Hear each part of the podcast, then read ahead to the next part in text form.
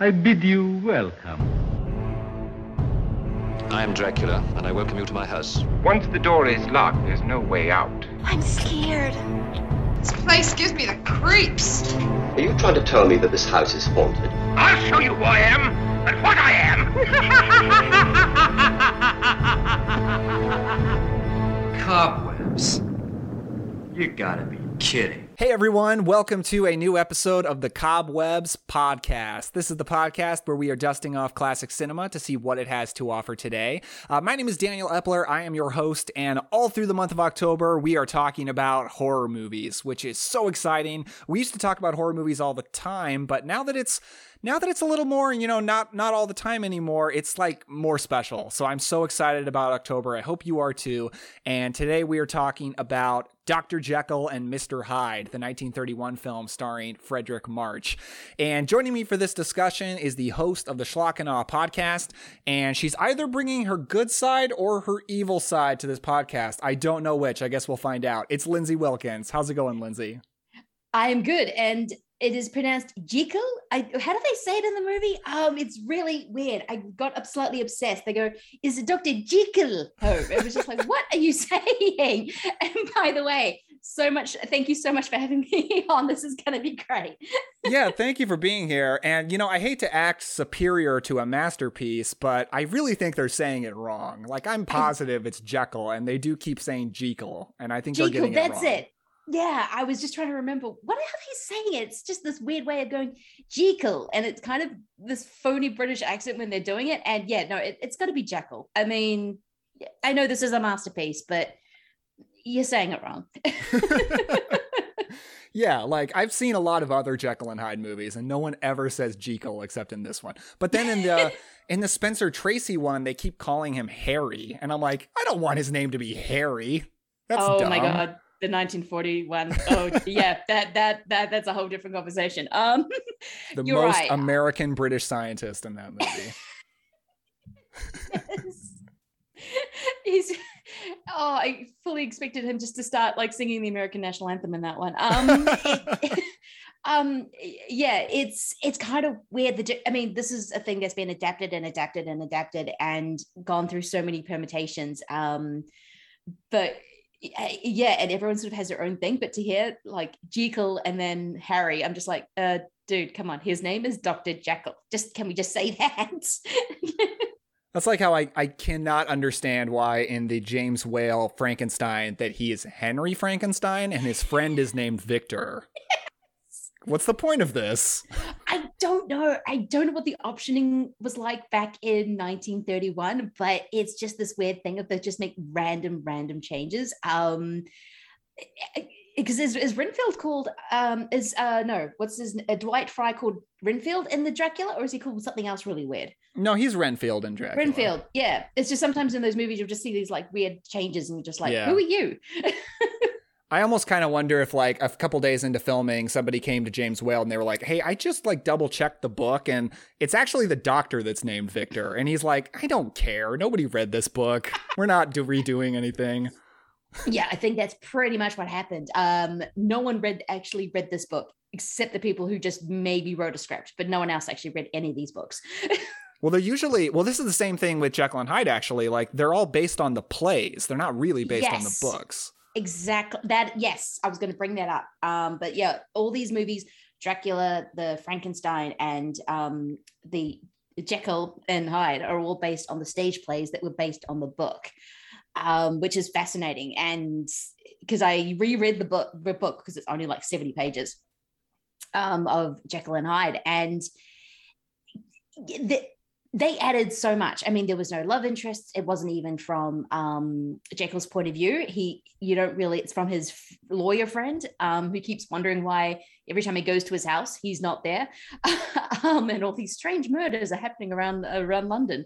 Um, and yeah, so it's kind of strange how they took this tiny little novella, oh, large short story, and just kind of expanded it into this kind of almost dark romance. It's kind of, yeah, it's kind of extraordinary how you see the, those changes. Yeah, for sure. And, and, I definitely want to talk to you about the book. Um, but before we get too much into it, actually, uh, it is October. It's a very special month for podcasts. And I just kind of want you to like let the listeners know like what is going on with Schlock and Awe during October. Uh, a lot of things. Um, I went overboard, um, and I'm glad I'm not the only one. Um, because I think everyone else is as well, which is so many, so many podcasts. Um, on Schlock and Awe, which I think when this episode's drop, the series will start. I'm doing an Evil Dead series. Um, every week we'll, we will be pairing each from the four movies, um, one, two, three, and the remake with a different movie, just to kind of see where it fits in with everything. Just because Evil Dead is awesome, and evil each Evil Dead movie is so completely different. Um, so that's what's happening, and also a whole bunch of other bonus stuff. We've got some really great doubles lined up. I think uh, once this drops, uh, there all already would have been a Ravenous and uh, Ganja and Hess double, uh, which will be a feast of a double. um, so yeah, there's a lot of cool things coming out phenomenal. That is so exciting to hear. So everybody definitely uh, pull your phone out when you're listening to this on, uh, go to your podcast app and look up Schlock and Awe, give it a subscribe because there's going to be so much cool stuff going on. So definitely do that. Um, so let's let's get real specific with Dr. Jekyll and Mr. Hyde. This came out in 1931. It's directed by mm-hmm. Rouben Mamoulian. I believe that's how you say his name. And uh, uh, I will trust you with that. Yes.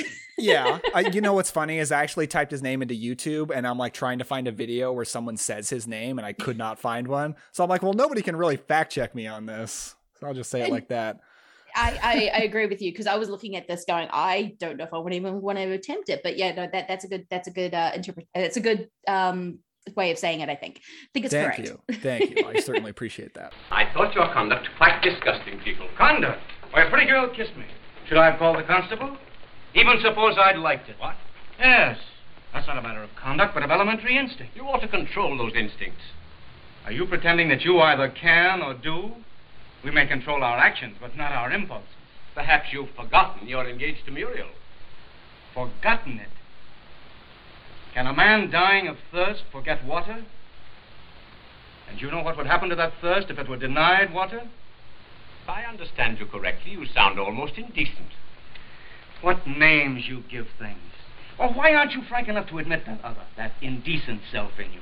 No, you prefer to hide it, pretend it isn't there. We have to accept certain things. I don't want to accept them. I want to be clean, not only in my conduct, but in my innermost thoughts and desires. There's only one way to do it. How? Separate the two natures in it. Oh, that absurd theory of yours. I tell you, it's unscientific not to admit the possibility of anything. Oh, you're mad. Mad, eh, Lanyon? Oh, we'll see.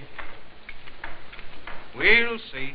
Okay, so what is this movie about? I think most people probably know this is not a uh, reimagined version. It's not like the Hammer versions where they're putting a twist on it. This is definitely the story of Dr. Jekyll and Mr. Hyde about a handsome, young, and respected doctor named Dr. Jekyll who is engaged and really wants to get married, uh, but is experimenting on the idea of separating the good and the evil in a human being, experiments on himself and ends up his only evil side comes out in the form of Mr. Hyde. Uh, so I want to ask you, Lindsay, um, when did you first see this movie, and was it your first exposure to the story, or was your first exposure through something else? Uh, my first exposure to the story, I think, was definitely the novel. I read it back in high school when you uh, tend to be reading um, or me attempting to read Frankenstein and Dracula and then re- uh, realizing that those original novels are very dense and not what a 14 year old expects from a novel. So then I tried to read the small one. Um, and that was my first exposure uh, the, to it. Um, I'm trying to think what my first this I saw this movie about five years ago, so um, it was very late. So I can't actually remember my first filmic version. I think it might have been like a BBC miniseries esque type kind of thing of it since they tend to do um, that could be their whole research thing of BBC miniseries based on Victorian novels.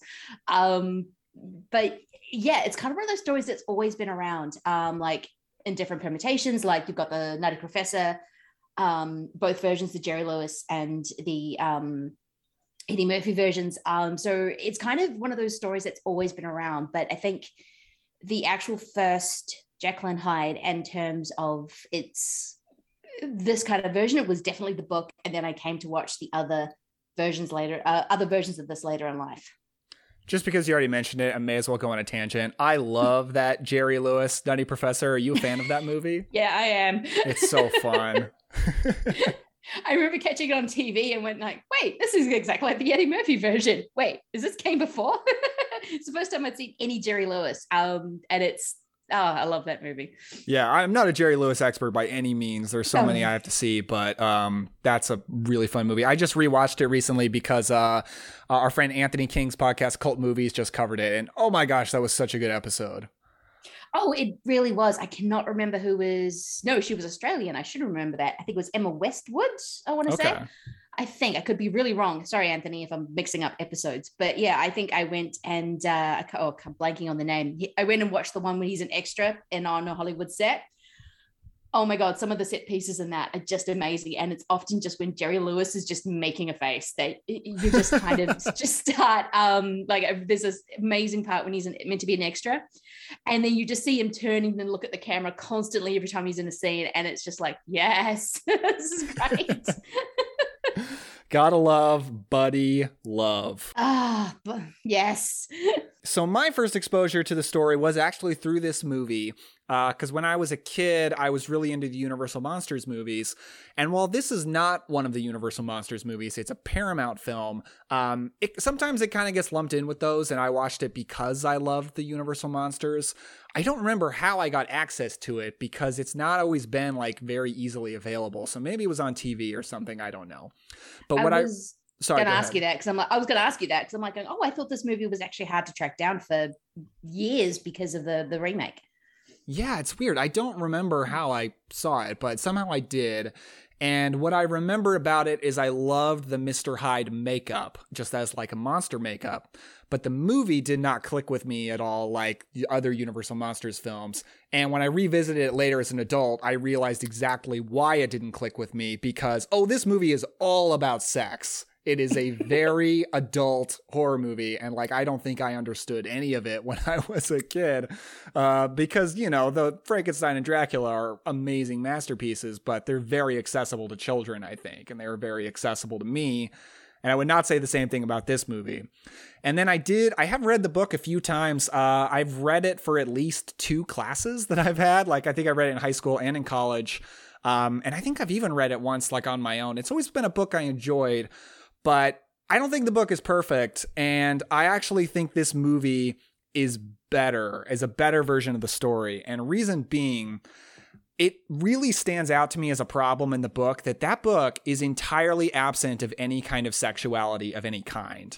Mm-hmm. And I think that's a problem for this story because I mean, if you're going to tell me that like the dark side, the evil side of a man comes out and he has no thought to get laid, I don't buy it, you know?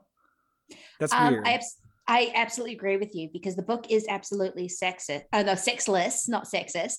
Um, it's it's very sexless. Um, and this is just a man who will every single time he kind of because uh, Louis Robert Stevenson never goes into any kind of descriptions of the attacks, what Hyde even looks like. Um, you've just got this kind of force coming in, and I always just imagine him just jumping on people like he's Yosemite Sam. Like he's just jumping on people and shooting guns in the air and going yeehaw, that, um, that kind of thing. And you're right, and it's kind of all through like secondhand accounts, um, which I think is kind of interesting for the time it was written. But in terms of comparing it to this movie, yeah, um, because this movie is horny as all hell, um, which a lot of movies in 1931 are. This isn't like an unusual, even though I think this movie feels like it comes out of nowhere.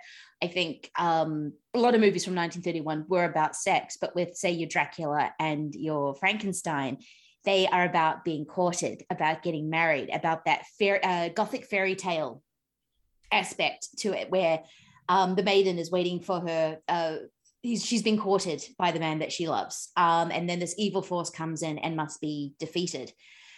Um, and this one is no, this Hyde is horny and wants to get laid, and has his sights on the uh, wonderful Miriam Hopkins, who is incredible in this, and it's that kind of uh, I kept thinking of Kate, the original Cape Fear with Robert Mitchum when I was watching this, um, and just this kind of brutality and animalisticness that is kind of terrifying. But you're just looking at this guy going, he is going to cause so much trouble because all he wants to do is get laid. He is the he's a party boy who wants to party. Well, I think Hyde really wants to get laid because Dr. Jekyll does. It's so Uh, interesting yes. to me that when so the first time Jekyll becomes Hyde is uh is when he's just like he, he's doing this experiment trying to separate the good side the evil side um because he he, he feels like a, a char- him as a character he feels like a man outside of his own time somewhat in that like everyone around him is very very prudish and very decent and he just you can tell he's really bothered by it and he says to like his friend at one point like you keep using this word indecent like you're ashamed of your indecent self but it's in there just like it is in everybody else. Um he's like outside of proper british society uh because he believes that like there are bad sides in all of us and that's a part of us. And he's trying kind of trying to prove that. But the first time he, he turns into mr hyde just because he's experimenting. The second time is because his he's begging his fiance to, for them to get married as soon as possible. And i think it's because he's horny. And then hmm. when she goes away for a few months he takes the potion again. And i'm like oh you just want to go to miriam hopkins this lady that you met a few a, a- few weeks ago and like you just want to get laid and not have to feel guilty about it so you're going to use this mr hyde as kind of a scapegoat for that Uh, that is a really good point. I, I kind of had, yeah, I hadn't quite th- thought of it in that in that those terms. Um, but the movie's really leaning on that because when you first sort of meet uh, Miriam Hopkins, she is kind of hurt. He helps her back to her room, and there's this amazing sequence where you're seeing thigh, which um, in the movie seems just so sexual. And there's this amazing moment, and we'll get into it but the povs in this movie are just chef kiss amazing. Um and you just see her taking off her stockings. And this is jekyll. This isn't hyde.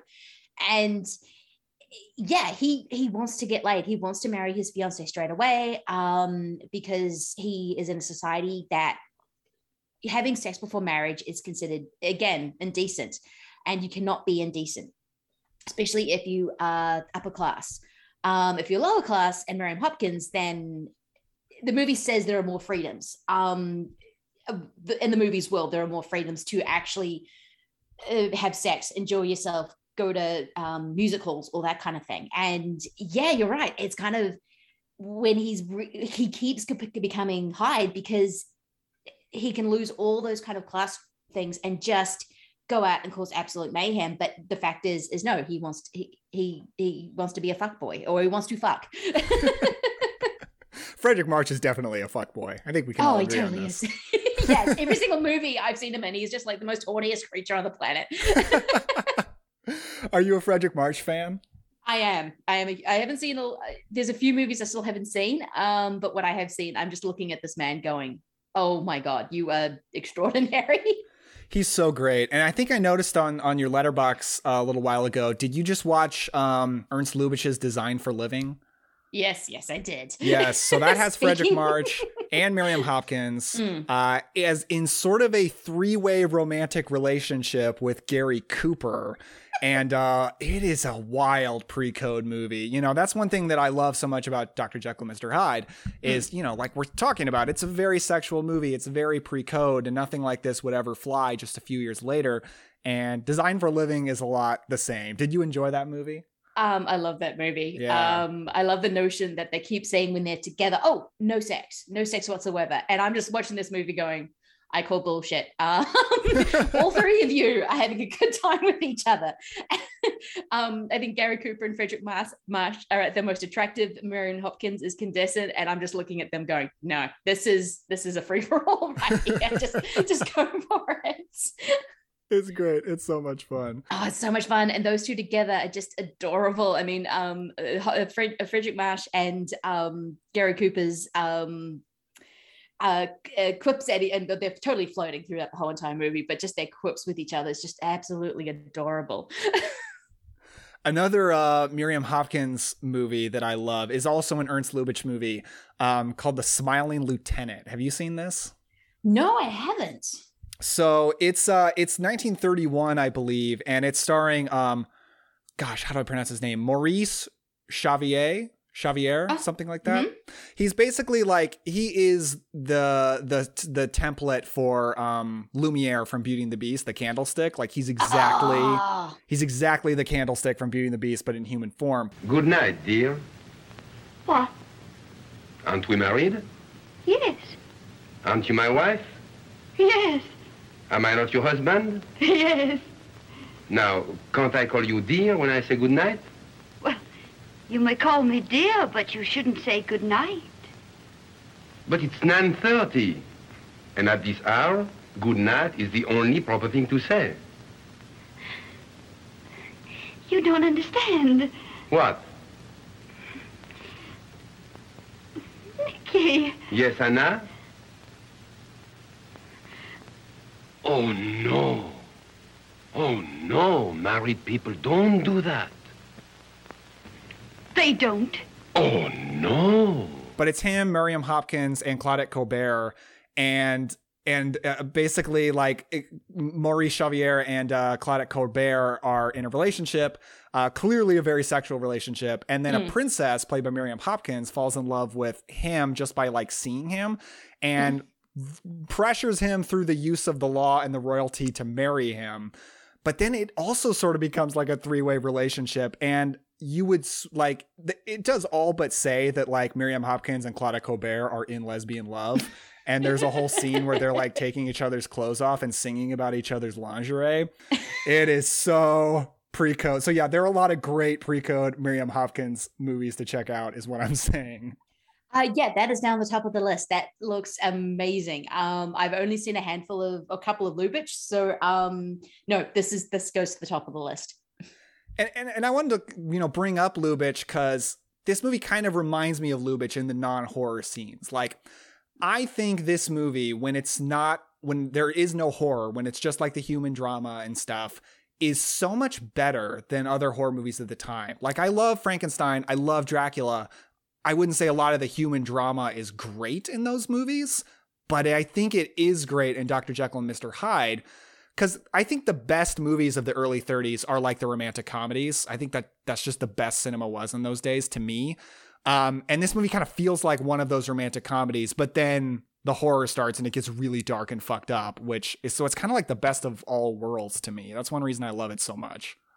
That is a really, really good point because, um, and I completely agree with that because um, I was looking at other movies that uh, Ruben Memelin, I'm butchering that, made, thinking, oh, he must have made other horror movies from the 30s, and he didn't. He was a romantic uh, comedy guy or melodrama guy.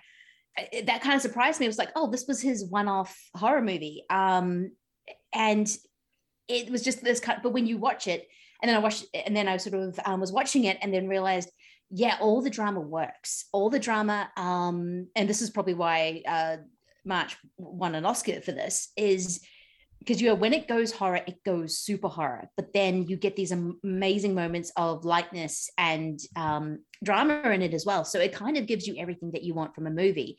Which again kind of feels like it comes out of nowhere because as much as I love Dracula, I watch it twice a year. Um, it's not a perfect movie. I mean that, and the the kind of the roughness and the kind of weirdness and the stiltiness of the things I love about it. But when you compare it to something that this movie's doing, it's even Frankenstein, which again is a- great one of the reasons why it's a great movie. But again, you see what Paramount is doing with this movie, and you're just like going, "Holy crap!" I didn't think um, people had thought about doing certain things uh, in this movie, or even mixing the genres like they're doing. It, it didn't even cross my mind that that was a thing people were doing in 1931 or at least within the hollywood system within in 1931 and you kind of yeah and you're just kind of going oh shit this is this is everything You want to hear a hot take? what's a hot take I think this is the best horror film of the 1930s. i can't argue that at the moment I know you'd probably go Mad Love though, right?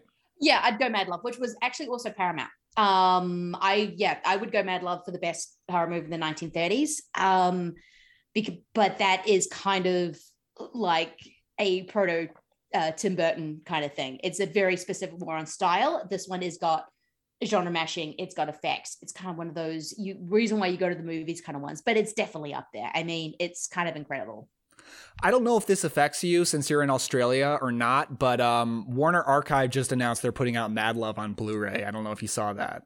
uh what no what shit you kidding me oh. Yeah. I don't know if you can get Warner Archive though in your neck of the woods. can I can I can Okay. um yeah no I can I can definitely send for them um there, there are ways of getting them uh not the whole selection but um oh shit I'm losing my mind um but this is amazing Yeah, they're putting out this Um, month. Oh my god this is incredible because this is a Matt this because this uh, Jekyll and Hyde doesn't have a Blu-ray either um did No, Warner- but what's weird is it has a Warner Archive DVD, and I don't know why they haven't put it on Blu-ray yet. Yeah, because I was actually thinking this morning because those are the two pre two movies I think this and Mad Love totally deserve Blu-rays, and I was thinking this is the kind of thing that Warner Archive does. Why haven't they done it? And then you've just said they're doing Mad Love. I'm like going, yes, because I know New Bev is playing it for their October line, and um, yeah, no Mad Love coming back. If Mad Love gets the appreciation it deserves, I'm just going to be the happiest. Um, because again, that is a movie that felt like it came out of nowhere and is extraordinary and amazing. And yay, it's getting a Blu-ray. That's amazing. I know, I'm so excited. And I like I think Dr. Jekyll and Mr. Hyde deserves like a stacked criterion release. That would be my first choice, but Mhm. it does seem like Warner Archive is the most likely, and I don't I don't know what's holding it up. There's got to be a rights related thing cuz I'm sure this would be a big seller for them. It, it would be because it is kind of one of those um, movies that has been growing in esteem for like the last maybe 10, 10 years that people are going, oh yeah, if you like the Universals, you should really check out the Jekyll and Hyde because it's it really it's kind of always I think Patrick Bromley always called it the best Universal movie that they never made. Um, Oh, yeah, I'd agree with that. Yeah and because it's kind of definitely competing with those movies i mean um so it, that's kind of makes sense in the fact that it hasn't had this kind of gorgeous criterion release or yeah warner seems the seems the most likely but it's kind of one of those movies that really should because if more people people would buy it if it was on blu-ray and people would discover oh my god this is like i know you've called it the most pre-code movie to ever pre-code and there is a really strong argument for that It's up there. it's up there. It goes for the sexuality is dark, but it also kind of promotes um, positive sec- uh, positive sexuality as well, in this kind of really nice way. Um, but then, of course, because it's Hyde, he just ruins everything. Um, and turns it awful. I mean, the depiction of an abusive relationship is amazing, and you wouldn't see that again for decades because of the Hays Code. Um, or as bluntly as it is, I should say, as it is in Jekyll and Hyde. So there's kind of what it says about relationships and sex and kind of even class is extraordinary. Um, so no, it, I really would love this to get a Blu-ray. And uh, you made my day with Mad Love. That's going to be amazing because that thing's going to have like one of Archives does features as well and that kind of thing. So yay, people are going to see Mad Love and they're going to go, yes, this is an amazing movie. And I'm just going to be sitting here going, yeah, because it's awesome.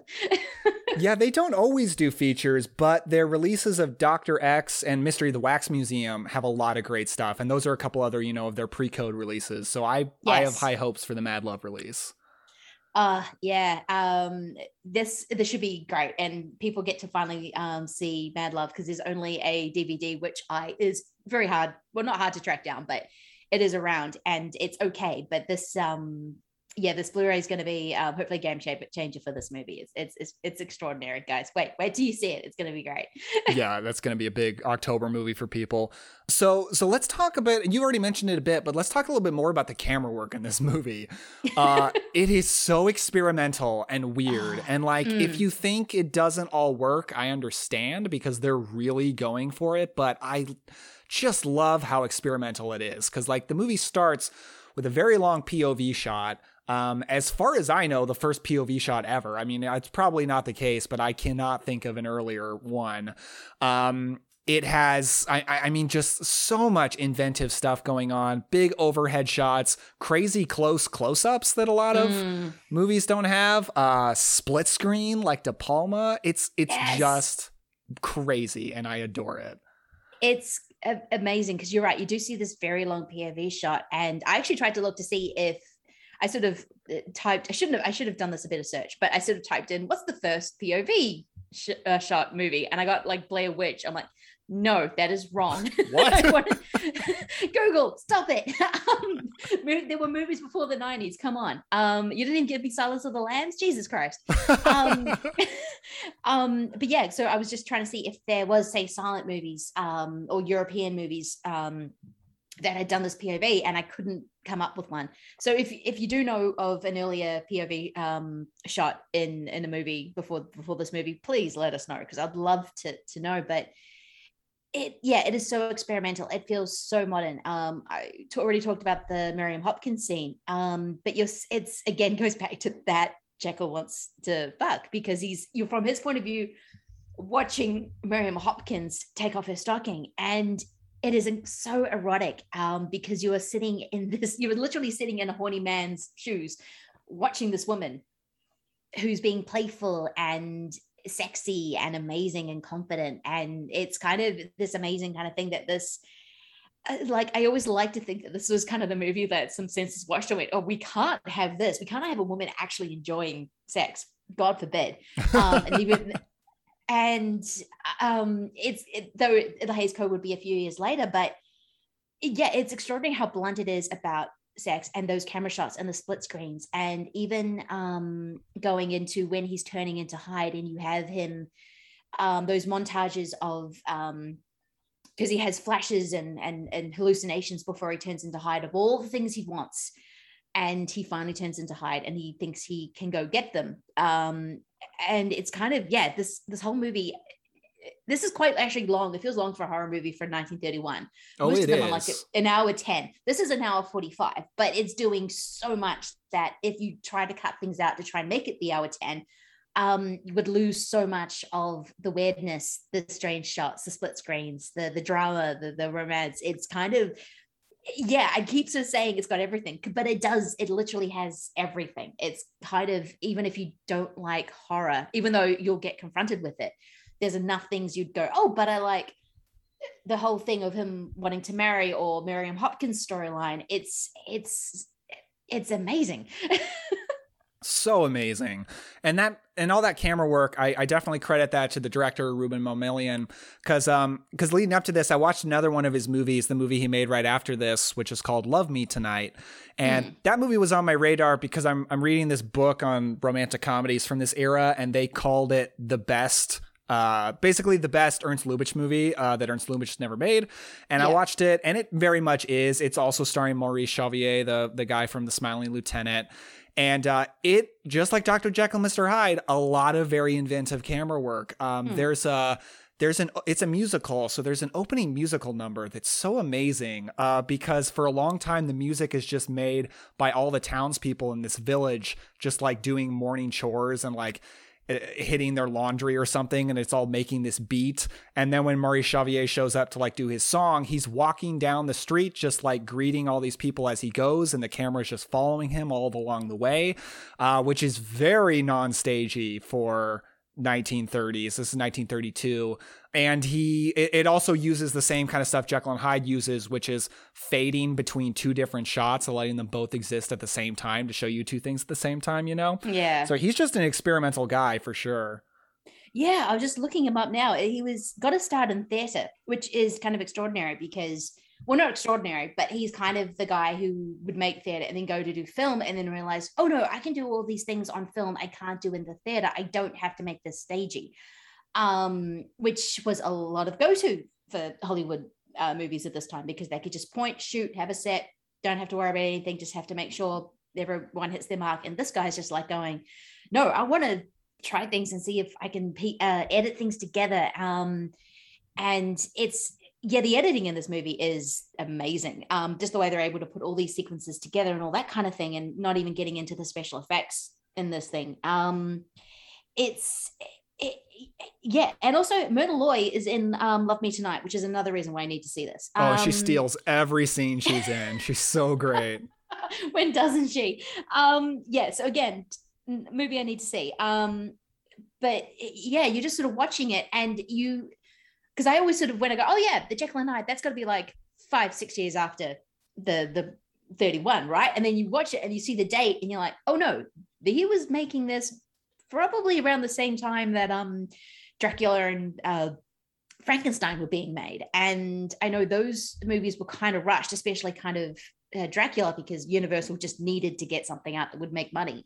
Paramount kind of had the time to kind of uh, give him more money, let him maybe do what he wanted, try a different couple of things. And definitely paid off for them. Even um, I don't know how much money it's made back. It's always hard to tell box office back at this time, but this thing won Oscars. Well, at least one definitely won Oscar for um, Fredric Fredric March, and yeah, it's just it's an extraordinary movie of, of kind of a thing that I think in a few years you just do not.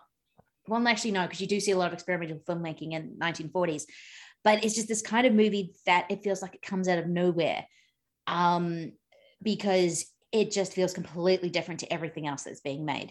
Yeah, it feels like illegal. Like you watch it, It you're really like, does. how the hell did this happen? Um, and it was the attempt was made to bury this movie.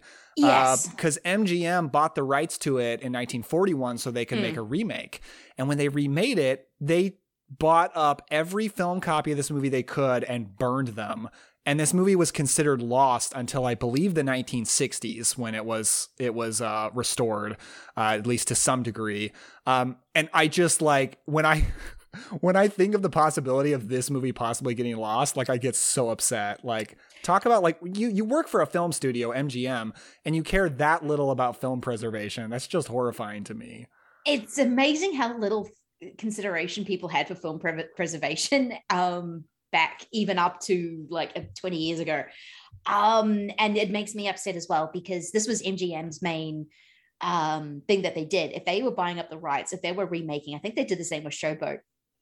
And there was a they were making it they would bury this movie. Uh, miramax would do often do the same same thing. If they were buying especially a foreign movie um, they would do everything in their power to make sure it did not get into the states um, or any kind of English language thing until they made their remake, or they would just cut it to hell and then that kind of thing. Um, so it's kind of yeah, it was MGM's main thing because they were a monster powerhouse at this time, and you can feel it when you're watching the remake. Um, but yeah, the fact that this was found and restored, it's kind of like Nosferatu. That makes me upset that we never had that we could never have had Nosferatu be um or this movie um because well, for whatever reason they decided that no this movie is not going to see the light of day. And how do we not live in a world with this movie? This movie yeah right feels illegal. It feels like it shouldn't have been made. It often feels like documentary at times. It's especially with the pov um and it's just it's a movie that kind of blows me away every single time I see it because I kind of forget certain points and then I'm rewatching it. I'm like going, oh yeah, this movie does this. I forgot. And then I kind of love it even more. I love that you just said the word documentary because one reason I love pre code films so much is I love the view that they give me into at least somewhat of a realistic portrait of how life was like back in like the early 1930s and how people actually were. I know it's not perfect because there's still some censorship done. Um, But, you know, like movies of the 1940s and somewhat of the 1950s, as much as I love them, they give a lot of them give you like a fake view of how people were actually like in those days because it's the cleaned up family friendly version. And i love watching the pre-code movies. It's like oh people back then were not as different from us as we think they were you know Oh, that is a really good point. Um, it's kind of like when you watch some uh, French New Wave movies, and because they were always shooting it on location around the streets of Paris, you get this kind of amazing kind of look at what was going on in Paris at this different time, like the late 50s, um, early 60s. And it kind of feels, it's not completely real, but it does feel real, at least in the background. Um, and this is the same thing. You do get a sense of like, oh, human humans have not changed. If we're doing if this is the stories that they're telling in the 1930s um then we had not changed as a society at all like we like to think we have. Um and it's kind of an incredible window to look at it. Yeah you're right. It's an incredible window which is why i love them as well because you do get this window into the 1930s um which was just as turbulent as um the time we live in or maybe even more so because world war ii was happening and all that kind of thing. But um, just as turbulent, just as scandalous, just as kind of rocky. Everyone was trying to have these different point of views and screaming each other down. You just didn't have the internet. Um, but you do get the yeah. You're watching it, going yeah. Humans never never change, which just the exact same people we were. Yep, yep. So I'm I'm proud of us because I feel like we've held off on talking about the massive elephant in the room all this time, but I, I think the time has come. Let's talk about Mr. Hyde. So Here's the first Yes. thing I'm going to say about him, and this dawned on me this on this last viewing, uh, probably because this other movie was a little bit in my head because of a recent Schlock and Awe episode you did. Uh, you just did an episode on The Dark Knight, Yes. and one thing I've always said about The Dark Knight is I think Heath Ledger is great in the movie. I love the performance, but it makes me a little bit sad that he's not playing the Joker of like the comics and the animated series and previous live action versions. Like hmm. he very much created his own character and that character has unfortunately I feel like replaced the Joker. I don't I like we haven't really seen like Mark Hamill Joker since, which makes me a little bit sad. But when I watched this movie, I realized, oh, I think what Heath Ledger did is he turned the Joker into Mr. Hyde. Because I feel like the performances are very similar in the way that both of them make this person somewhat animalistic. And a lot of like the mouth twitches and tongue twitches are very similar between Heath Ledger's Joker and Fredric March's Mr. Hyde. And that comparison just really, really jumped out to me. I don't know. Am I crazy with that? Uh, no, you're not. I didn't click to that, but now I'm looking at seeing them side by side in my head. Um, yeah, you're right because there are. It's all about the mouth twitches. It's all about the the tongue. Um, it's all about just pure chaos because Hyde is meant to be just unfiltered, um, human instinct. Um, for I mean, Joker has a very specific purpose of wanting to watch the world burn. Thank you, Nolan, for writing the the line um, of what the movie is about, but it's yeah they are very very similar. They have very similar movements um very different uh, very similar ways of seeing the world.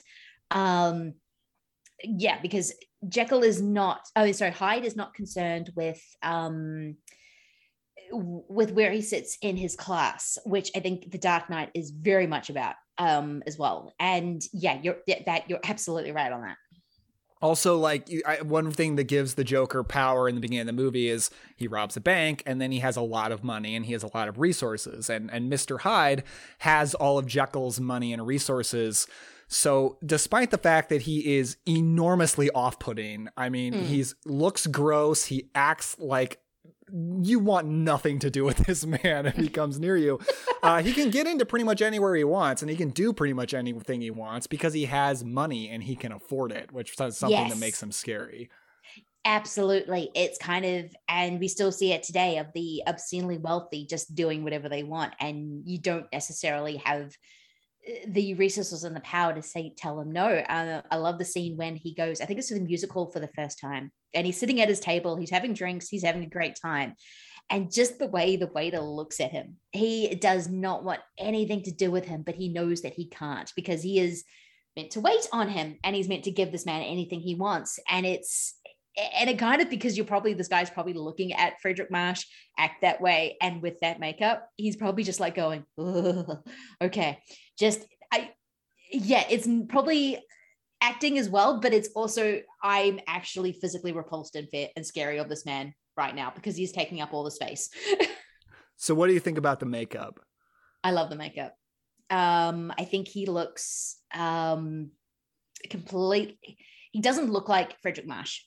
Um, the, the way the make, I, I don't know. That must have been a pain in the ass to wear because, um, but it does not look like him. It, um, the way he does the voice does not sound like him. Uh, to a certain extent, um, and just the way he moves. Um, I think it's all part of a piece with March's performance, but it's a complete transformation and that's what i want from my hyde i don't want him to look anything like jekyll i want him to be an extension of jekyll but i don't want him to look anything like him and that's what the makeup does I cannot believe it is the same actor. Like every Yeah. time I watch it, no matter how many other Fredric March movies I watch and like become more accustomed with how Fredric March looks, what his mannerisms are, blah blah blah, I cannot believe this is the same guy. It is just astounding to me. Like if you told me like well two different people played those two different characters, I'd be like that totally makes sense. But that is not the case. I mean, he's got makeup on. I, I think other than maybe the teeth, it doesn't look super obviously like makeup. I think it looks Mm. really good and natural. Uh, you know, I mean, he looks gross and off putting, but he looks like a legit ugly person. Um, and the voice and the way he, I, I think it's just that like, we're not really used to seeing classic film stars not being themselves, you know? Like back in these days, like you go to a Cary Grant movie because you want to see Cary Grant. You're not ever going to see Cary Grant disappear into a role and try to be something totally different. So it's crazy to watch an actor do that in these days. And Fredric March is unbelievable in the role. Like I love his performance. I love the look. It, I, it's it's amazing. He's so good. No, he is because, eh, as I said before, he is not. He doesn't just rely on the makeup. He rely. He also moves differently. He also um, he motivates. He moderates his voice um, to sound different. Um, really he uses different. A, really different. He uses a different cadence. Like it's not like it's a different speech pattern altogether. It's kind of yeah, it's an extraordinary performance because it is a different, completely different person. So the first time you see Hyde, you're like, is that March or did they use some other guy? And then you know it's all it's all him. Um, and it's yeah, it's it's extraordinary performance. And um, I love the fact that this um, role won an Oscar um, for him because even though I know it was a double, it was a tie, something weird happened. Um, yeah, that would never happen now. That's so weird. No, the, the the Oscars in the 1930s was the Wild West. Anything went. Um, and it was just this kind of because you're watching him and you're like, no, that is the kind of role that deserves an Oscar because he is doing. I mean, yes, it maybe started the trend of you have to change yourself completely to win the Academy Award, which I think is a thing that they just look at it and go, oh, like she's wearing a fake nose or he gained a lot of weight. Give them the Oscar, and it's um, a little bit more than that but I love the fact that he just doesn't rely on the makeup. He uses it, but he doesn't. There's so many other things going on in his performance that you don't. You are thinking, is that a different person? It's yeah, and it kind of makes it even more terrifying. It's um, yeah, it's such a good. It's so good. So good, and let let's let's talk about the transformation sequences. So so uh, Jekyll turning into Hyde. It's this movie is really a landmark uh, for the transformation sequences. Mm. They are you what you would expect in this time period is you would expect there to just be fades in between different like stages of the transformation, and then he's Hyde. That's what they do with uh, Lon Chaney and the Wolfman. Yes. That's all well and good. That's fine, but um, they don't do that in this movie. They do this amazing technique where they give him this certain colored makeup, uh, and then they switch out the colored lenses on the camera. So with certain lenses, the makeup doesn't show up on black and white film at all. And mm. then hmm. when you're switching the lenses out, uh, the colors that are put on his face fade more in. So you're actually and, and, you can't obviously you can't tell the color tint changing because it's black and white so you're watching this makeup fade onto his face in real time and it's it never ceases to amaze me you know every time i see it. It looks so cool. It really does because you're sort of watching it and you're expecting the um cuts that like in the wolfman which i love that transformation um in in the wolfman but you're expecting those little cuts like looking at his hands or just to kind of give the overall sense that he's that he's changing. Um but you don't get it in this. It's just the different lenses. And this sort of speaks to the time that these guys who were making it um, were given time to figure this out. They were kind of, I, I don't know if this was used back in the silent era or if this was kind of them experimenting with a technique, but they were given time to sort of go, okay, so what makeup is going to work best? What um, lenses, how we do the order of the lenses. It's kind of, the prep time in doing this effect would have had taken time and money and the fact that they were allowed to get away with this and obviously they, if they were questioned they gave an answer that but yeah fine spend the money. Let's do this. Let's do this right. And you still don't see all that kind of stuff in movies today because movies are a business. They need to make money. They need to be no one know going over budget is not a thing that producers want you to do or execs want you to do. Um, but that he was allowed to do this um, and experiment again um, is kind of ex- extraordinary and something why we should treasure this movie even more.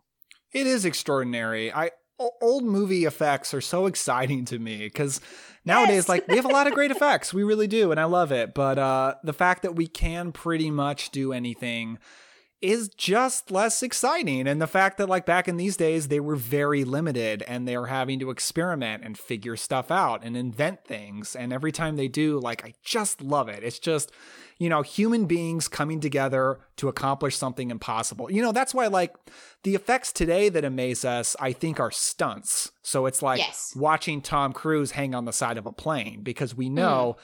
this is just human beings coming together to achieve something impossible and doing it in front of a camera. Um, and that's kind of what we have left in terms of like pulling off crazy effects. Uh, and back in these days, Tom Cruise hanging on the side of the of the plane is Fredric March turning into Mr. Hyde right in front of our very eyes, you know, and it's still awesome. I love it. It really is. It it really is because I think eh, you, when you go to the movies, you want to go wow, and even if it's just a small performance, even if it's an action scene like in something like Mission Impossible, where you do see Tom Cruise doing the best not to kill himself in a very killable situation, you're sitting there and going wow, and um, it's it's yeah, and watching Hyde uh, Jekyll change into Hyde is still extraordinary because you're just sort of wondering, right? This is done on cam- camera. I'm not seeing cuts. This is yeah, it's all about the lens. It's all about the kind of kind of makeup, and it kind of goes back to the fundamentals of making a movie, which um, are using the tools that they have. It's not, but experimenting with those tools in the right order. And yeah, it, I love it. Yeah. I think uh I think my favorite of the transformation sequences because there's several in the movie, which is one thing that makes it fun and makes the runtime even better. Hmm. Is um the second time how they do it is they again like show his face and they do the color changing thing, but they the camera moves and it pans down to his hand, which is which is the Mr. Hyde makeup is accelerated, and then they pan back up to his face and they've like applied the fake teeth in, and then they pan to his other hand and then they pan back up and they put more of the makeup on. Yes. And like the, I watched it really closely. There are no cuts, and I'm amazed how fast they're able to put all of that makeup onto him just while the camera lingers on his hand for a few seconds until they pan right back up. That's Yeah. amazing to me. It is amazing just because imagine these sort of teams just kind of descending on march just like throwing these teeth in moving back really quickly. It's oh just kind of out of the frame. Um and yeah it, it, is extraordinary. Um and you're just sort of just like going how did they do it? How much practice did they have to do to make sure that this was seamless? Oh man, probably so much, so much Oh, rehearsal. so much rehearsal. It's kind of, uh, yeah, there would have had been so much rehearsal to know exactly the timing of this and to figure out if the teeth are going to be being able to go in easily very, very quickly. Um, there's a lot of little parts in that that you have to figure out before you can even begin shooting this. Yeah. So so now that he's become Mr. Hyde, um, in the book, like a lot of what he does is like walk down the street and like maybe run into an old lady and then beat her up with his cane and then walk off. And that's kind of what Mr. Hyde does. And and like I said, that's kind of a problem for me with the book where I'm like, I, I, is Dr. Jekyll's deepest, darkest desires really to beat somebody up with his cane when he's walking down the street? I mean, maybe. But in this movie, uh, the the main thing of Mr. Hyde is his relationship with Ivy, with uh, Mm. Miriam Hopkins. Um, so you've talked a little bit about that relationship, but but I want you to let me go a little bit deeper. Uh, what are your thoughts on that relationship between Ivy and Hyde? Um, I think it's one of the best depictions of an abusive relationship. I think um, you speaking to the fact that Hyde has money, um, and I think he hold, keeps it holding over her. I think it, just the way it happens slowly, like she kind of know because she is a explicitly a sex worker in the 1931 version, um, and the fact that he keeps lording this over her. Um, it's kind of like the luring because she meets Jekyll first, and Jekyll is the perfect gentleman. Um, and then she meets Hyde, and all of a sudden he's because he doesn't flirt, he just threatens and kind of, well, I'll pay you. Um, you need, I'm paying you, so you need to do these things for me. And it's an incredibly dark and brutal relationship that ends completely in tragedy. And it's, it's, yeah, it, it, every time I watch it, I keep thinking of this scene in um, uh, the original uh, Cape Fear with Robert Mitchum. You see Robert Mitchum, he's very, very handsome, and this woman is on the bed. Um, this is about the, the sexual assault scene in this movie, just so you know. And all he's just looking just very Mitchum and sexy, and then all of a sudden he turns and just starts beating the crap out of her. And this is kind of how I feel about their whole relationship. It's it's brutal and you just kind of want to pick Ivy up and get her away from the situation because you know there is nothing she can do to get out of it. And she even says multiple times, I can't go to the cops. It, they're not going to do anything, which is the reality of the situation and still the reality of the situation for many, many people who are kind of in very similar situations. You spoke to the fact that watching the uh, stories in the 1930s is so similar because you can look back and say humans haven't changed, and you look at that relationship and you're like, hasn't changed whatsoever. Yeah, yeah. Um, you know, uh, the scene that I kind of thought of, like from another movie, is Hmm. um from Nightcrawler with Jake Gyllenhaal, where he's Mm. talking to Rene Russo and they're like negotiating some business thing, and he says, "Okay, well, next time we're alone in your room, we're gonna do the things that I want to do." You can't say no. Yeah. Yeah, it kind of Yeah. like the Ivy and Hyde scenes feel like that scene, but expanded and worse. If I had to compare it to something.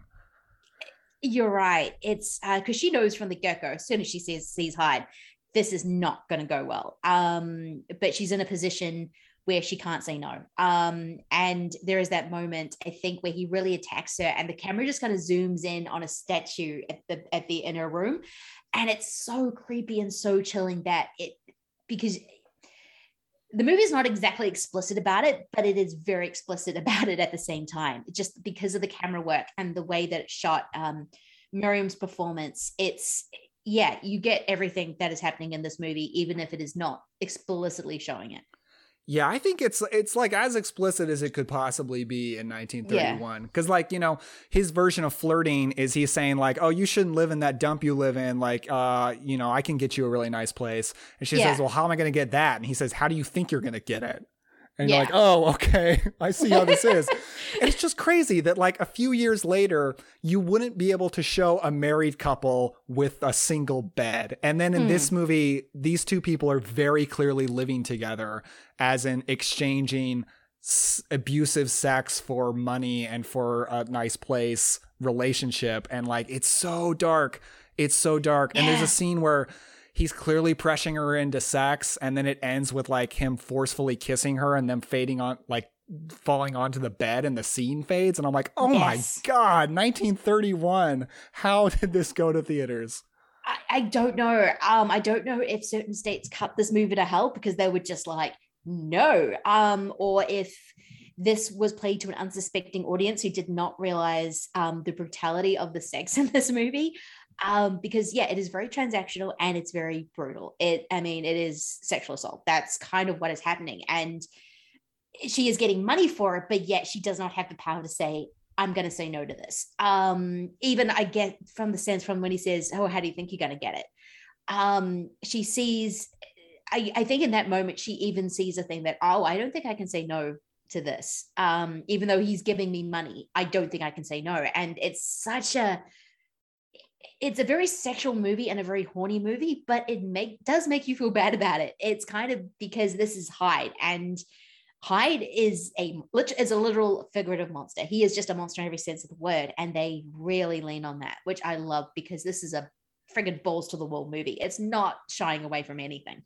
Nope. Yeah, and I love how his makeup gets more monstrous every single time he transforms. Like it's as subtle as it is can be in the first scene, and by the end of the movie, like he's really deformed and gross. Oh, especially when uh, Jekyll promises um, Ivy that Hyde is never coming back. Yeah. Um, because he tries to make amends, like he sends her money, he tries to help her. Um, but Hyde is getting stronger and stronger. So when he fully takes him over and comes back, and then Miriam, uh, Ivy thinks, yep, Jekyll says he's going to protect me from him. This is all good. I don't have to deal with him. And then he walks in the door, and you're just like, crap. Um, because there is no, the beast is out, and you cannot put the beast back in the bottle once he is out, and he is fully gross in that. And that when he's at when yeah, final act of the movie, he is disgusting. Yeah. Man, the way we're describing it, I almost wonder if anybody's listening who hasn't seen the movie. It's just like, you, man, you like this movie? But like, yes, we love this movie because it's like, it's a really dark and fucked up horror movie with a really scary looking monster and great performances. Like, what on earth is there to not love? Yeah, because he pulled uh the director pulls this trick. Yes, I'm avoiding saying his name. Um, the director pulls this trick where it's not the movie it is at the end. Like at the beginning, you do get the sort of sense, um, but it's lighter, it's sexy, um, it's very sex positive, it's all this amazing thing. But then as soon as Hyde shows up, he ruins everything and it just descends into this darkness and violence. And it's an amazing way to structure this movie.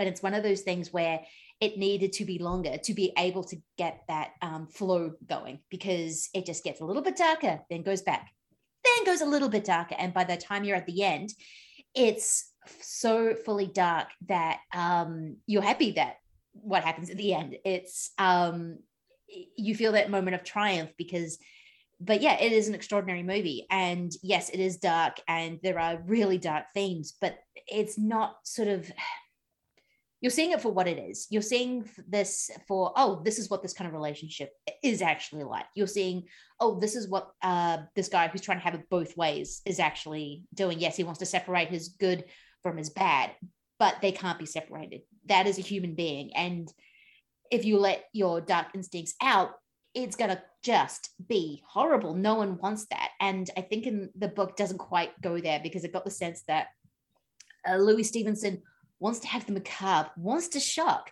but doesn't want to go actually into the actual details of what that means. Yeah, he's just beating a woman up with a cane. Um, yeah, I think his religion got in the way. I think he was very Christian. He was very Christian, and this uh, the book was. I, I think this is either urban legend or what actually happened. He wrote it like in two or three weeks. He owed money like to the wrong people, like or he was about to go to debtor's prison. Like he needed something to pay off his debts. Um, and so he wrote and Hyde as a Penny Dreadful, and it worked. It was a huge hit. Um, and so he then had to write these kind of more macabre stories when he would have rather written Kidnapped and uh, Treasure Island, because he was very he was a religious man, and so he kind of feels like, okay, I'll write this book.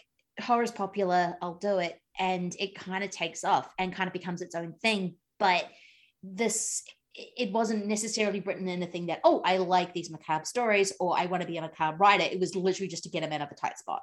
And then people were like, you should write more. It's like, okay, fine. I'll, I'll write a short story called The Body Snatcher. Again, amazing, amazing movie that's better than the story.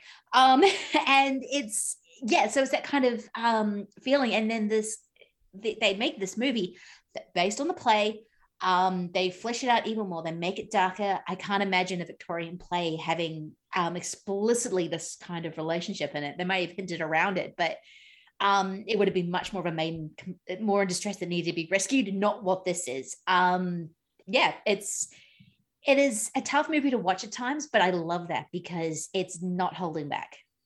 And I, I, I don't feel bad for Jekyll by the end of the movie. Cause like nope. I feel really bad for Larry Talbot at the end of the Wolfman. And that's because like yes. the Wolfman is not carrying out Larry Talbot's darkest desires. They are mm. entirely separate beings. Um, and Larry is helpless. And uh, and you know, that's not the case here with Jekyll and Hyde. And after he murders Ivy horribly, um, and and when he turns back into Jekyll, like you can tell he's very aware of what he did, and mm. he goes to break off his relationship with his fiance, and he sort of like cries out to the heavens that like I've lost the love of my life. This is my penance. And I'm like, dude, this is not your penance. Like you sexually assaulted, violently assaulted, and murdered this woman. And now, like, you losing your fiance is not penance for what you have done. Um, so I do feel like he deserves to die by the end of this movie. And I'm like, yeah, this is what needs to happen. This it does. It is you do get the sense of justice. Plus, he did it to himself. Larry Talbot was cursed. Yeah. Um, and you're right, it doesn't carry out his darkest instinct. He turns into a completely different creature that um yes, a Jekyll loses control, but I think you get the sense that he's kind of in a little bit of control. Like he's kind of enjoying it at the beginning. It goes back to um, the Nutty Professor. Like he's kind of enjoying being Buddy Love because Buddy Love can do all the things that he can't. Um, and this is kind of Hyde. But then, of course, Hyde is a monster and is violent and controlling and all the worst instincts and just thinks he has ownership. And but that is still part of Jekyll. It's yeah, it, you don't feel sorry by, for him by the end. And I think um, a lot of adaptations kind of want to make you feel sorry for Jekyll. Um, and sorry for Jekyll, but you want Hyde dead. It's kind of tries to have it both ways, and this movie knows it can't. It, it, it, they are the same person, so the same thing needs to happen. What happens to Hyde needs to happen to Jekyll because they're both as culpable. I agree. Yeah, we're in total agreement. So, yeah. um, we both love this movie. Do you want to talk a little bit about the the remake from 1941? Yes, yes, we will talk about the eyebrows. All right, so I, I think you watched this movie for the first time. I, I pretty sure I saw it when I was a kid around the time I saw this first one, and hmm. my only memory of it was Hyde looks lame, so I don't like this movie. so it's interesting to watch it, uh, you know, with a bit of a, a fresh mind. Uh, what did hmm. you think of the remake? Um, I didn't mind it, but I watched it before I rewatched the 1931, so I didn't actually realize how much of a remake of this movie it actually was. Oh boy, it um, sure is. Oh my god! Like I was like, okay, it's doing not great. Like to, Spencer Tracy's bit half. Yeah, he's not great. Yeah, like and it's I mean it's got Lana Turner and Ingrid Bergman in it, so it's got this amazing and Spencer Tracy. So it's got this immense of star power. But when I was kind of watching it, even from the first frame, I couldn't help thinking, oh, this movie wants an Oscar. This movie really wants an Oscar. Um, and I kind of think it was more wanting to be a period drama more than a Jekyll and Hyde story. Um, oh, yeah. W- which I think was the biggest mistake. Um, though this is MGM and this is what MGM did. They were not, they didn't make many horror movies.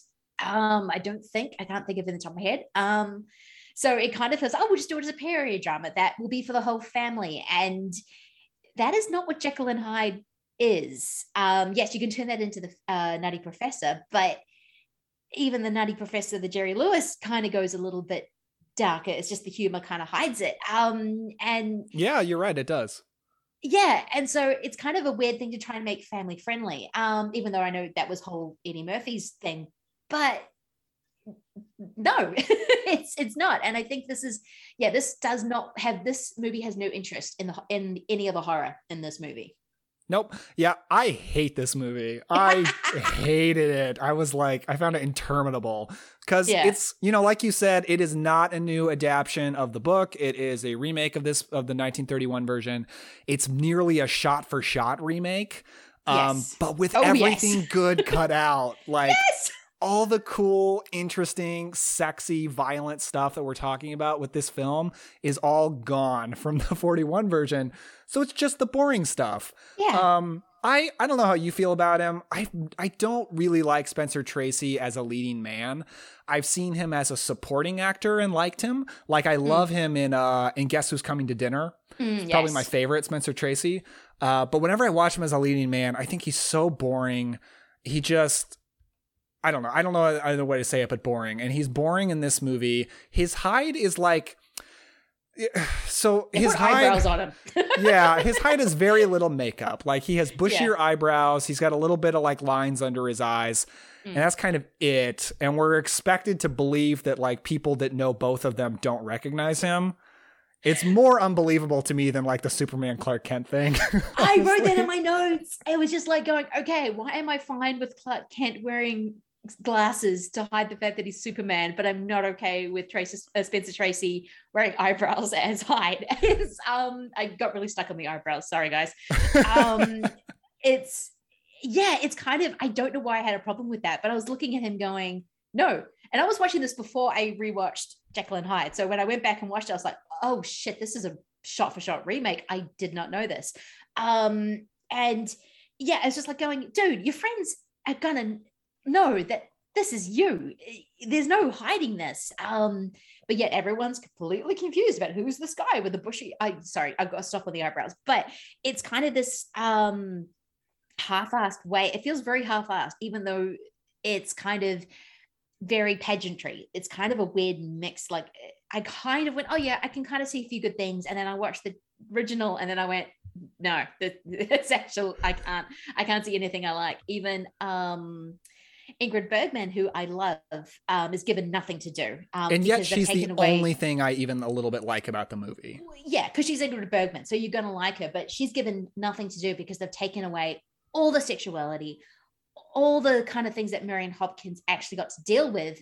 They kind of took it away, and so she's kind of left doing her best, which is amazing because she's Ingrid Bergman. Um, I agree about the Spencer Tracy thing. I think he's mostly boring, except if he's a supporting except for one movie, um, and that is Bad Day at Black Rock. And I think it's because that movie knew how to use him, because for most of it, he's this this boring, unassuming guy who is kind of trapped in a movie with the likes of uh, Ryan Roberts, Lee Marvin, and Ernest Borgnine. There's a few other people as well, but I can't quite remember them. And they are all the they're the ones you're kind of drawn to, even though they are the worst. And then all of a sudden something happens, and then Spencer Tracy is a badass. And I'm just watch the movie and it's it's amazing. Um, but that is because they kind of knew how to use him.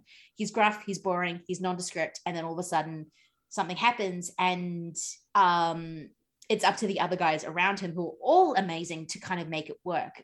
But yeah, I've never quite gotten the whole thing. I used to thought I loved him, but I think it's because I loved his relationship with um uh, Katharine Hepburn. Yep.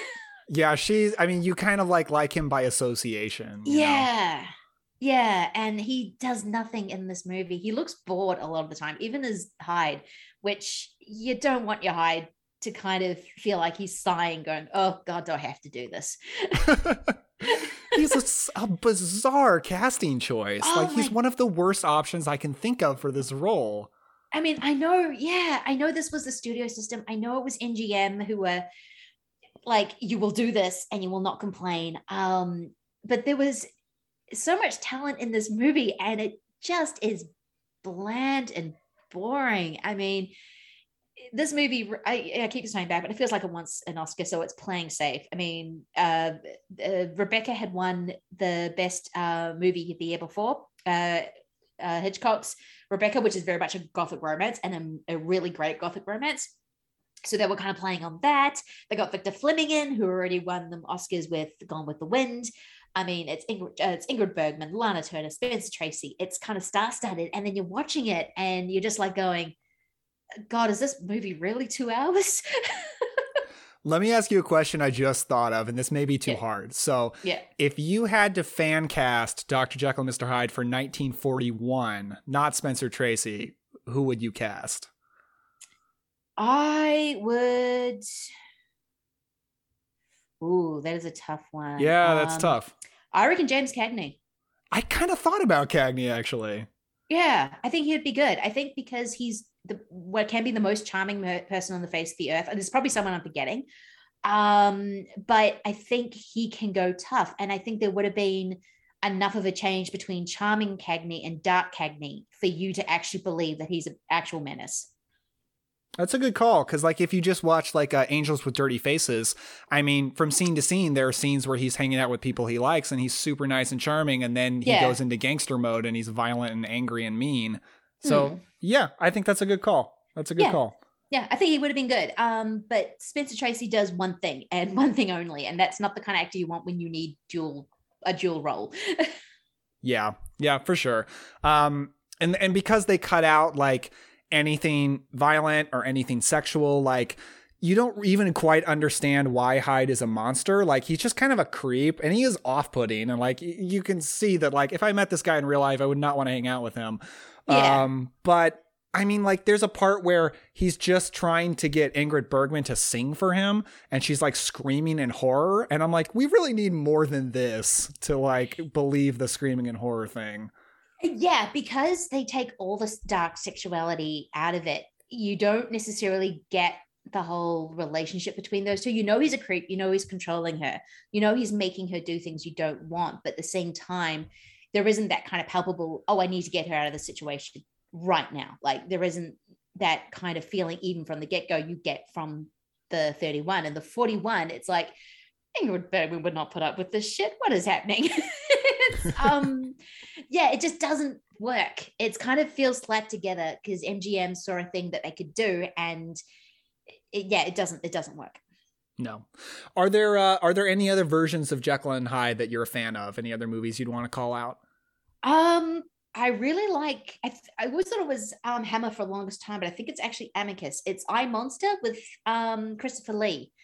Um, oh, I haven't seen this, but I've always I I, I did. I, you're not the first person to say that. I've heard it is kind of a Jekyll and Hyde movie. Yeah, it is kind of. It's not a complete Jekyll and Hyde. Um, it is a um kind of, but it's definitely a variation on that. And you do have Lee really digging his teeth into it because he kind of gets to play that dual role. Like he's not just the monster, and he's really good at it. Um, I think he makes the he definitely makes the movie like he does with a lot of things. But um, yeah, no, that is something. Um, I really, really love. Um, can't think of anything else. There was a really good uh, BBC series, a mini series where they um, uh, put Jekyll and Hyde into a modern timeline, and I think he plays a Jekyll's a cop, and he's kind of hunting himself, which was quite fun. Um, because he Okay. didn't actually, he didn't actually realize it was him. um, so I think I've seen it, hadn't seen it for a while, but that's actually quite a fun one as well. Have what about you? you? Yeah. Oh, sorry. Yep. Well, one of my favorites. I'm wondering if you've seen it. Have you seen Hammer's uh, Dr. Jekyll and Sister Hyde? I have. I love that Um, movie. I like that movie. I have only first, it was my first Ralph Bates um, Hammer movie. So I think I was a bit Ralph Bates. And now I'm kind of coming on board with Ralph Bates. So I need to watch that movie again um, to actually kind of get the full kind of thing of it. But no, that is a fascinating, fascinating adaptation. Yeah, I mean, I, I totally understand there are aspects of it, you know, that are problematic by today's Oh. standards, oh, but absolutely. Yeah. I kind of think No. for the 70s, it's pretty bold. It's a bold thing to do, and it's I- interesting. yeah i think it's bold i think it's interesting um for the 70s i think um because on the latest hammer pub when they did it i think it was ali made the point that uh when she when she's hyde um she's more confident. She's actually a better she's better at doing things. Like the feminine self is actually the stronger version of of jekyll which i thought was a really really good point to make because i think she is. She's just way more capable. Um and it's yeah it's um yeah it's really really um it's really yeah i i will watch it again because i think it is a fascinating fascinating version of it. And i do like the fact even though i think i got more annoyed that the fact that he's already kind of killing sex workers before he he decides he figures out how to change into sister hyde Yeah, because it's Um, a Jack the Ripper movie, too. it's it's a Jack the Ripper movie too, and I'm just like going, okay, it's some it's something about the killing of the sex workers to do the good thing kind of bothered me a little bit, but I need to give it another watch. Yeah, and I listened to that Hammer Pub too. Uh, like the episode, they had a good conversation. Even if I like, I think I like the movie better than any of them. But I mean, I just think, I do think it's an interesting transgender story, and I know it doesn't get everything right because it's the '70s, and I know I'm not the person to judge whether it gets anything right. But I have seen like uh, certain transgender folks that I follow, like on Twitter and such, talk about what makes this movie kind of special to them, and I I do think it's really interesting from that perspective. And like I said, like 1971, they get they don't get everything right, but it's I I almost think it's kind of a noble attempt, which makes it really kind of kind of cool to me. No, there are certain movies that I love because for the time I think they're progressive for what they're trying to do. Um, say, say a very weird uh, example, uh, Lawrence of Arabia, which yes had a, has a lot of brown face, including Alec Guinness and Anthony Quinn. Um, but this was kind of a movie that sort of show wanted to show the um, Arabic nations as these kind of very powerful people and as not these kind of stereotypes, even though they did fall in. You look at it now and you're like, that's a very big stereotype, or the fact that they cast um, Omar Sharif.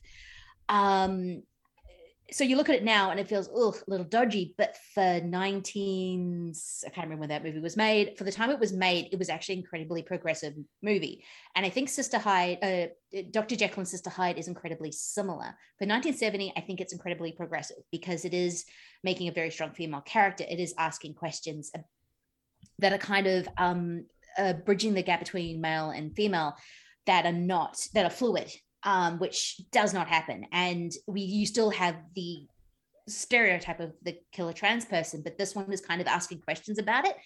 Um, and it's kind of incredible though you're looking at it now and you're like going ooh that may have not been handled in the right way because we know more. We know we under maybe understand a little bit more if that makes sense but i think for 1970s it is actually kind of progressive just not progressive in 2021 if that makes sense Yeah. No, to- totally agree. And it's a movie I really enjoy.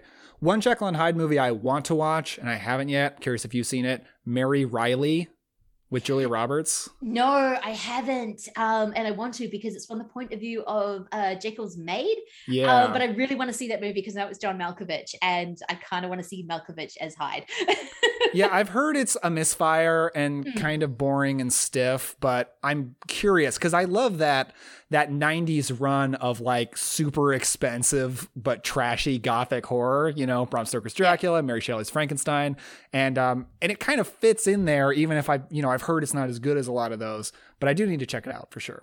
Yeah. Oh, and the one I was mentioning before was called Jekyll from 2007. Um, it was actually written by Steven Moffat, who wrote Sherlock and Doctor Who for a while. He's not a cop, he's a doctor, but he is investigating what Hyde is doing when he's not there. Um, it's really fun. It's sort of set in 2000. It's also set in London 2007, so it's got a much more of a science fictiony tone to it. But yeah, definitely check that one out as well.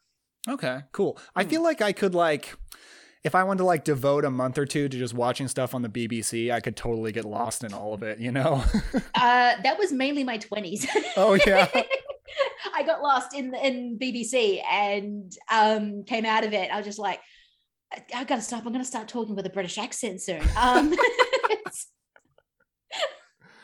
I I've never like I've never tried to watch Downton Abbey because I know myself and I know I would get hooked on Downton Abbey and I do not have time for that. No, it's it's very you because I've only seen I've only seen the first season, which is me in most TV shows. Um, I'll watch the first season and then I just will just stop.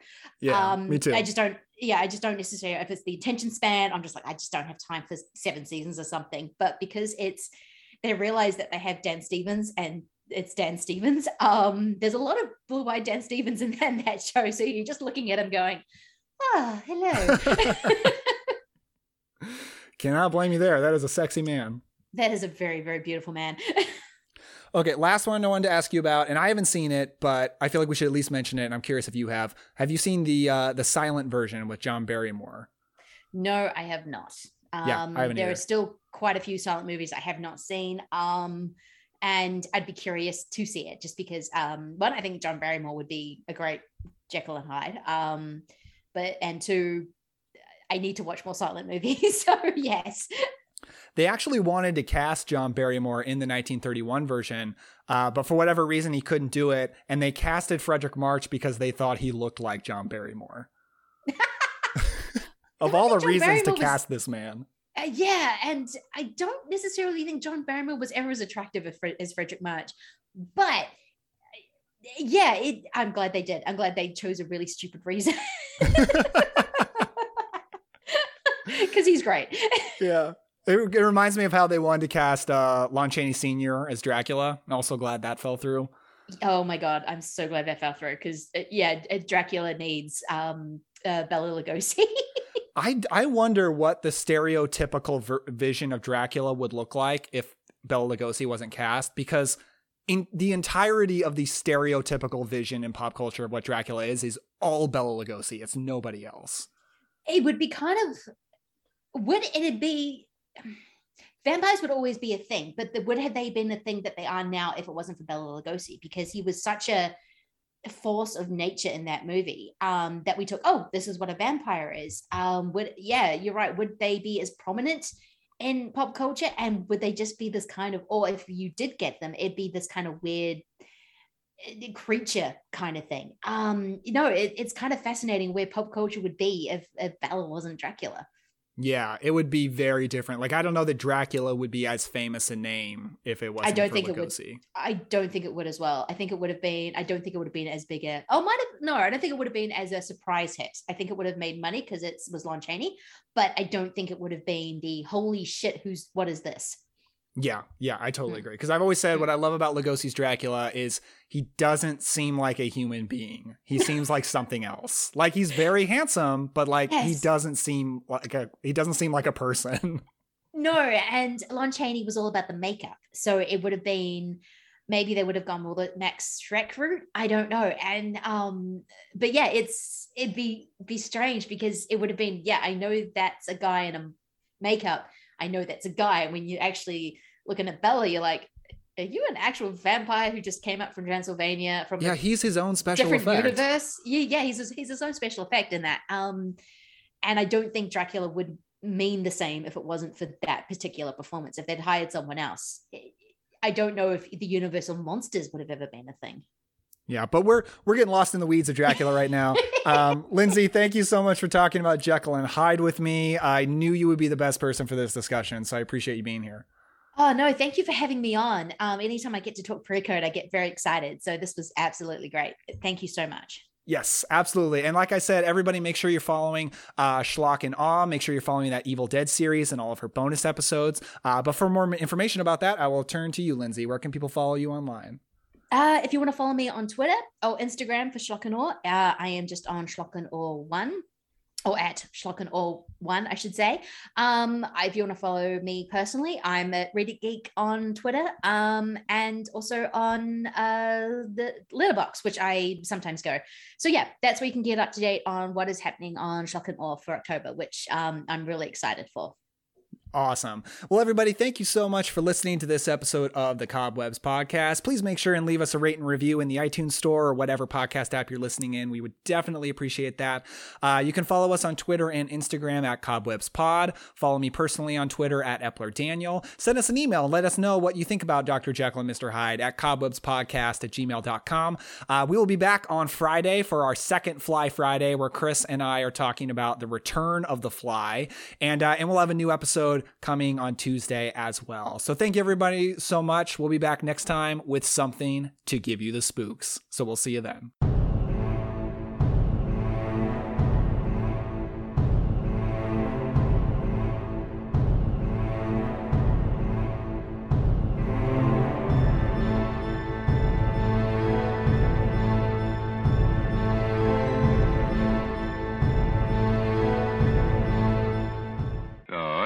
Tender mood, tune in next Tuesday. Until then, good night.